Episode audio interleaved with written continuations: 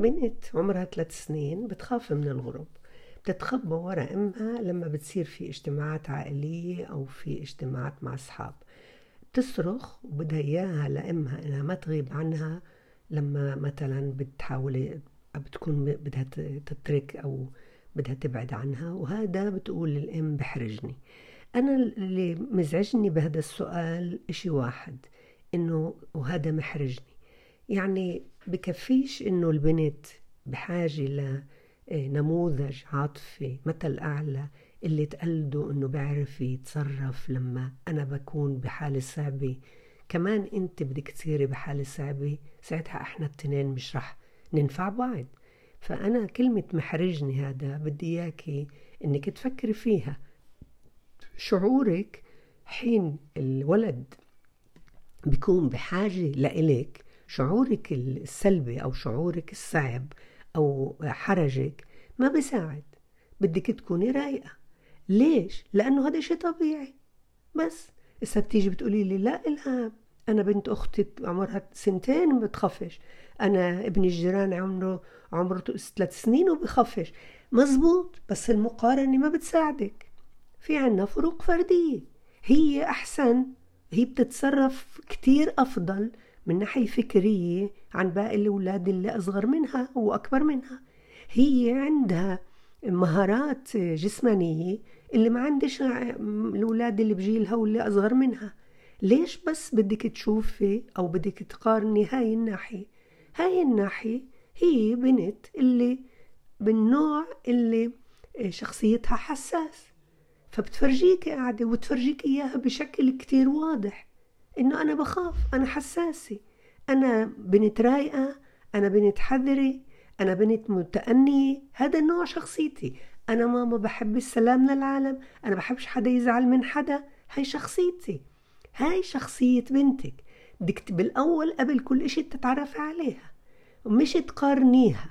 إذا بتقارنيها أنت بتتعبي وبنتك بتتعب أكتر. بدك تعرفي إنه عندها هذا السلوك اللي بدل على إنه هاي أنا شخصيتي ماما.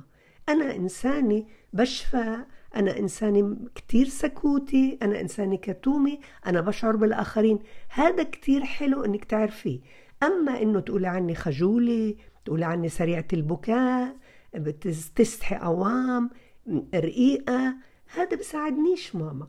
اللي بيساعدني إذا بدك الحقيقة إنك تنتبهي لكل اللي قلته عن شخصيتها. إنها بني آدمي أكتر إشي بحب عن هاي الشخصية شخصية رايقة وبتحب تجلب السلام للعالم. يا ريت كل الأولاد زيها. إسا بخصوص إنها بتصير تصرخ كل ما شديتي عليها أكتر إنه فيش إشي يخوف ليش بتصرخي؟ ليش تتخبي وراي؟ كل ما انتقدتي سلوكها أكتر كل ما زاد عندها التأجج اللي هي بشخصيتها. فجألي هي عم تتخبى من وراكي خليها خليها تتخبى هذا بريحها. هي اختارت سلوك اللي يريحها وأنت ليش زعلانة ماما؟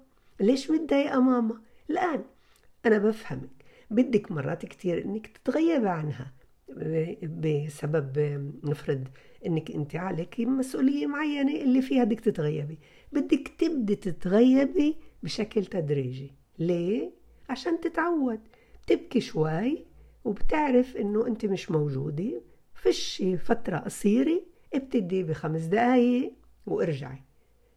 بعد يومين ثلاثة مش تاني يوم ومش بنفس النهار. بعد يومين ثلاثة غيب عشر دقايق. بدها تتعود على إنها تصير ما تشوفكيش. ثلاث سنين مش هوين يبعد عن أمه وأبوه ويبعد عن أمه خصوصا إذا هو متعلق وإذا هو من هاي النوع من الشخصية اللي هو حساس. وتدريجي ويوم ورا يوم ما بتشوفي ولا الإشي صار طبيعي وصارت تتقبل هذا. أهم إشي الحرج بدك تحطي محله تستبدليه بأنه أنا بنتي عندها شخصية مميزة. وإلى اللقاء.